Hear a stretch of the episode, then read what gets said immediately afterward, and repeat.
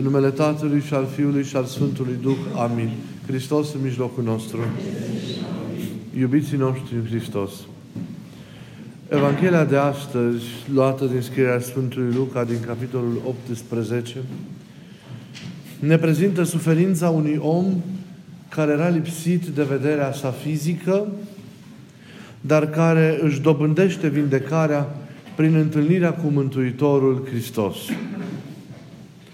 Ca orice altă neputință fizică sau boală cu care ai venit în lume sau pe care ai dobândit-o în timp, lipsa vederii acesteia imediate, fizice, reprezintă, cum știm foarte bine, din învățătura de credință a Bisericii, o urmare a păcatului strămoșesc. E o rană ce ține ca atâtea altele de îmbolnăvirea sau de stricăciunea firii noastre. Dar ea este doar un aspect al căderii legat de această vedere. Există și o vedere interioară, o vedere lăuntrică, o vedere duhovnicească care este corespunzătoare omului interior. Pentru că nu suntem doar trupuri, ci suntem suflete în trupuri. Și așa cum trupul nostru are simțurile cu care ne-am obișnuit, pentru că ele s-au învârtoșat în noi datorită căderii și trăim de multe ori exclusiv prin simțurile noastre și sufletul nostru are simțuri duhovnicești dintre care cel din tâi și cel mai important, dar și cel mai determinant, este cel al vederii. Dar care s-au închis dar care s-au închis datorită căderii și acestei îmbolnăviri, acestei răniri, acestei stricăciuni teribile în care a intrat firea noastră în urma căderii lui Adam și în care se scufundă parcă tot mai mult datorită păcatelor noastre personale.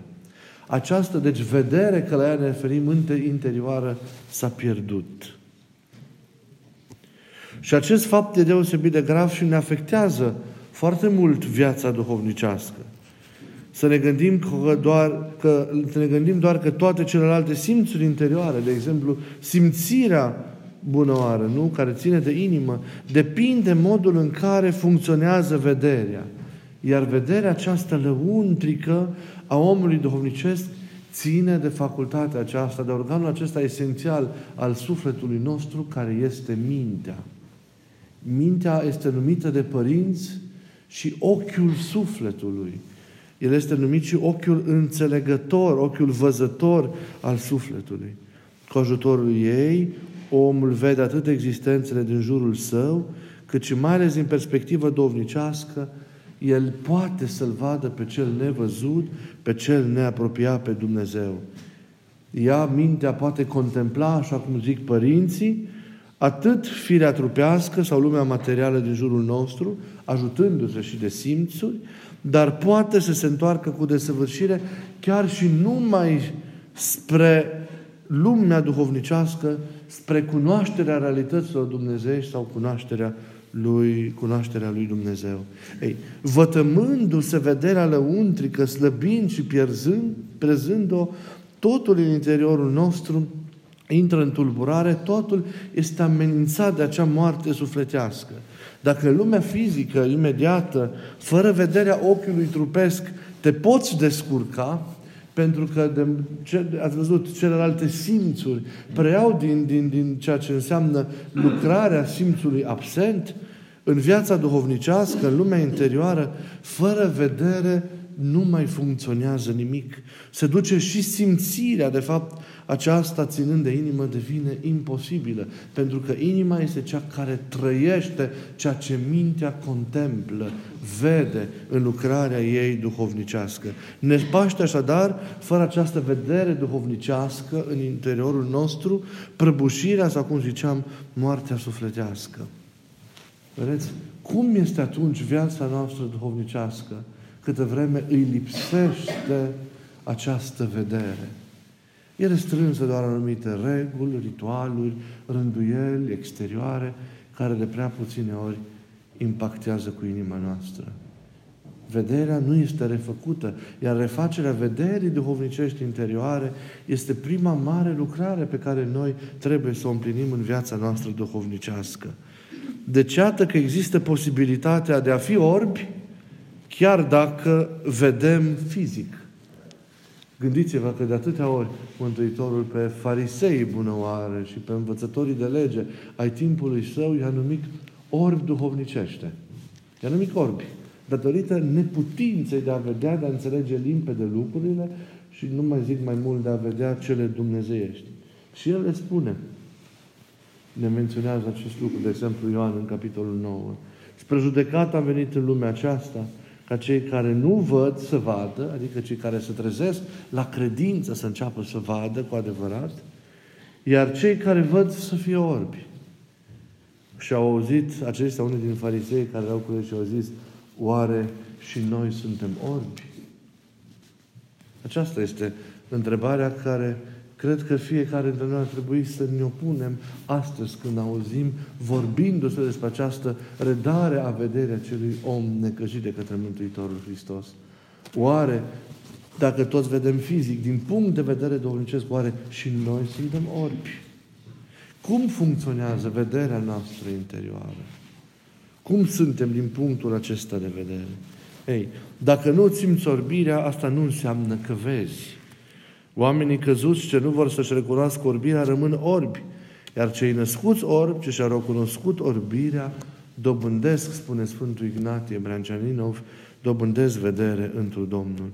Important este să realizăm și să asumăm această orbire a sufletelor noastre. Această stare de întunecare interioară în care ne aflăm, în care am trăit poate până acum, datorită îndepărtării de Domnul, datorită absenței luminii sale în noi.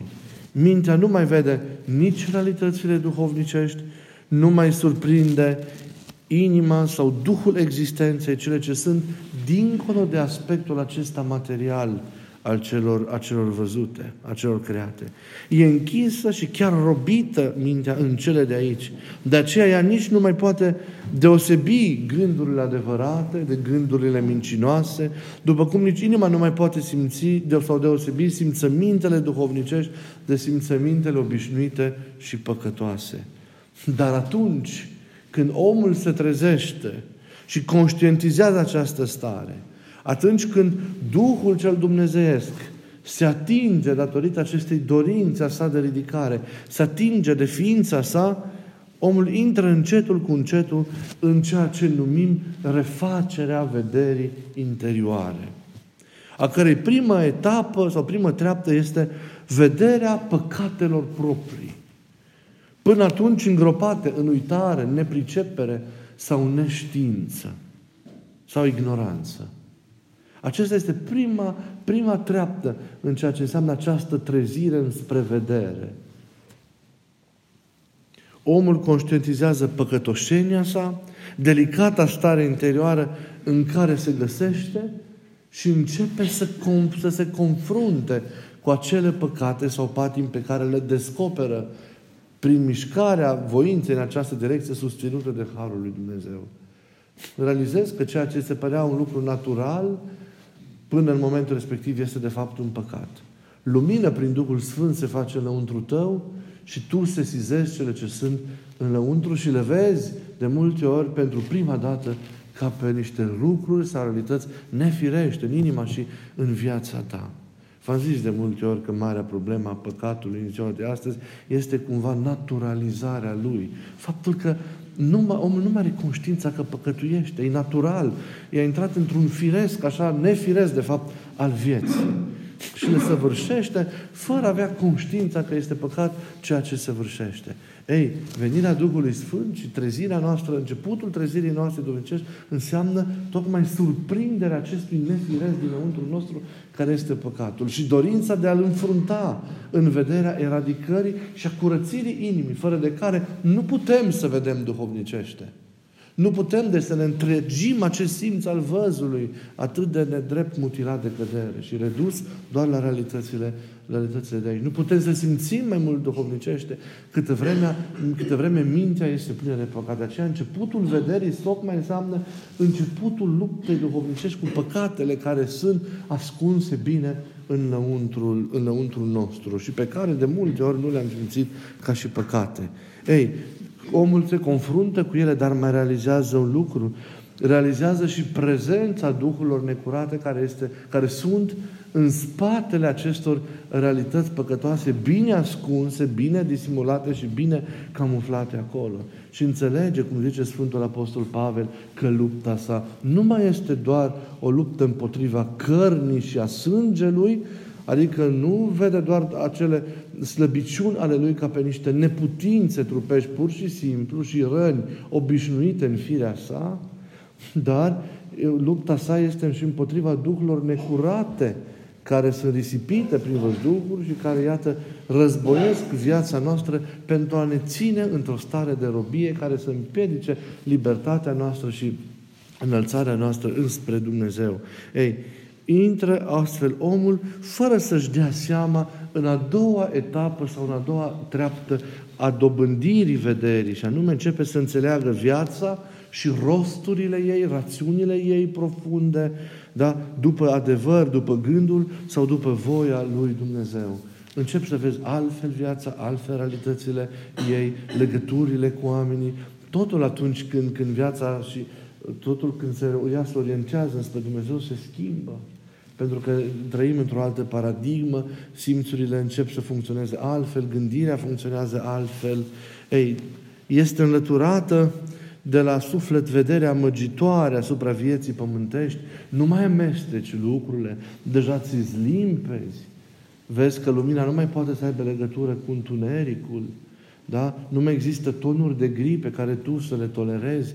Deja se fac distinții extrem de importante pentru că înțelegi ceea ce este viața și discerni într-adevăr între minciună, între lumină, între întuneric și alegi să stai clar, nu la răspântii de drumuri și la spații de interferență, ci alegi să stai clar acolo unde trebuie să fii, în lumină, în adevăr, în dreptate.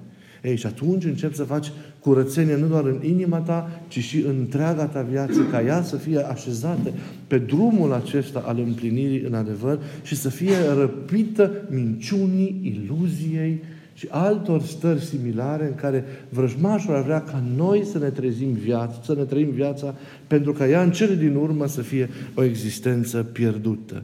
Ei, începem să înțelegem cuvântul lui Dumnezeu, sensul poruncilor lui și încetul cu încetul inima se convertește, se recrează, se recompune pe ea însăși.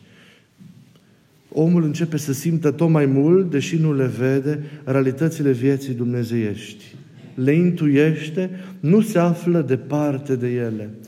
Zice în acest sens Sfântul Isaac Sirul că înțelegerea duhovnicească ce se naște acum înseamnă simțirea vieții veșnice sau înseamnă simțirea cu adevărat a prezenței lui Dumnezeu, delicate, dar profunde și reale în viața, în viața noastră.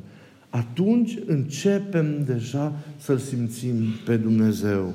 Ca și ucenici, amintiți-vă, în drumul lor spre Emaus în ziua de înviere, când Vorbeau despre simțirea lor din vremea împreună vorbirii și călătoriei cu, cu, cu Domnul, pe care nu-L recunoscuseră nici datorită ochilor trupești și nu-L recunoscuseră nici prin raționamentul minții. Ce ziceau ucenicii? Oare nu ardea în noi inima noastră când vorbea cu noi pe cale? Deja inima începe încetul cu încetul, nu doar să înțeleagă, să simtă, ci încetul, încetul să ardă, să se aprindă nu pentru că îl vede, ci pentru că simte deja prezența lui. Când începe să se libereze de păcat, când începe să se așeze statornic pe un drum al luminii, al adevărului, când face distințele esențiale în ea, pătrunde tot mai mult lumina Harului înăuntru și prezența lui Dumnezeu se trezește, se actualizează, dar Dumnezeu e noi. De aceea se zic că se trezește această prezență a Lui, se actualizează lăuntrul nostru și începem să, să-L simțim trăind și viețuind tainic în lăuntrul nostru. Și suntem ca apostolii. Inima începe să ardă, inima începe să se aprindă.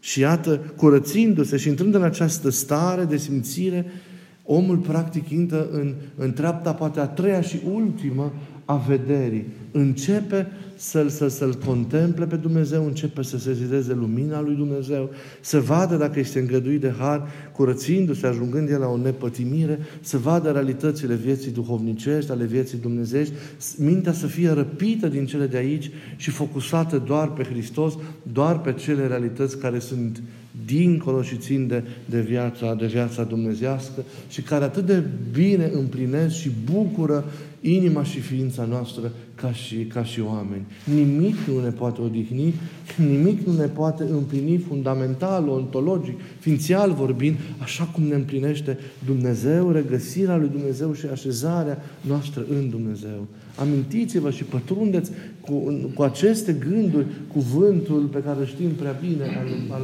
Marele Augustin. Din Tine sunt, Doamne, și neliniștită va fi inima mea până nu se va odihni întru Tine. O dihnă adevărată în El de plină înseamnă deci întâlnire cu El, înseamnă vederea Lui și vederea slavei. Ceea ce Moise n-a reușit să vadă pe Sinai, noi putem să vedem. Fața Tatălui care strălucește în fața Fiului care ni se descoperă, ni se arată. Realitățile vieții dumnezeiești ni sunt accesibile. Sunt accesibile vederii noastre, dar trebuie, repet, ca ea să se, să, să-și refacă integritatea, să se trezească, să ne refacem integritatea simțurilor. Dacă mintea, curățindu-se, sufletul și sfințindu-se, începe din nou să vadă și este orientată și vede din nou și trăiește și contemplă, se hrănește și se destulează cu acele realități ale vieții dumnezești și inima începe să simtă și să trăiască, pentru că acolo înăuntru se trăiesc tainele. Rațiunea și ea și are rosturile ei, dar se epuizează în contemplare la un moment dat și mintea coborând în inimă trăiește taina Dumnezeului celui viu înăuntru nostru. Iar în chipul său, încetul cu încetul, începe să se refacă din nou. Iar noi suntem reașezați, chiar dacă fizic suferim încă rănile căderii, pentru că ultimul vrăjmaș va fi nimicit, stricăciunea aceasta firii și moartea când Hristos se va întoarce, noi totuși ne-am refăcut starea interioară care a fost cea mai grav afectată, pândită fiind de moartea veșnică, ne-a refăcut această stare interioară, am reîntors-o în sănătate de plină nu suntem sănătoși. Chiar dacă medical suntem sănătoși, câtă vreme sufletul nostru este bolnav, este îndepărtat de Dumnezeu, este plin de păcate și de patim și trăiește nefiresc. Nu suntem sănătoși. Și toți avem nevoie de această întâlnire sinceră cu Hristos, care este posibilă printr-o dorință sinceră a inimii și un mic efort ascetic. Să începi să-ți dorești, să începi să vrei și să începi să lupți cu păcatele, cu neputințele, să înfrunți toate piedicile acestea, că toate sunt spre zidirea ta și spre întărirea ta. Și apoi vine harul și lucrează și ochii se deschid, inima se deschide și omul se întregește și trăiește profund taina Dumnezeului viu cu care se unește înăuntru său prin iubire. Să ne ajute Domnul să avem astfel de întâlnire cu Hristos care să ne vindece, să ne redea sănătatea. Iar această întâlnire poate fi chiar azi. Poate avea loc chiar azi în această dumnezească liturghie pe care să o prelungim mereu în inima și în viața noastră, în fiecare zi și în fiecare clipă a existenței. Să ne adunăm inimile în rugăciune și să ne bucurăm și azi de venirea Domnului în mijlocul nostru, prin cuvântul Său, dar și prin celebrarea tainei trupului și a sângelui Său. Amin.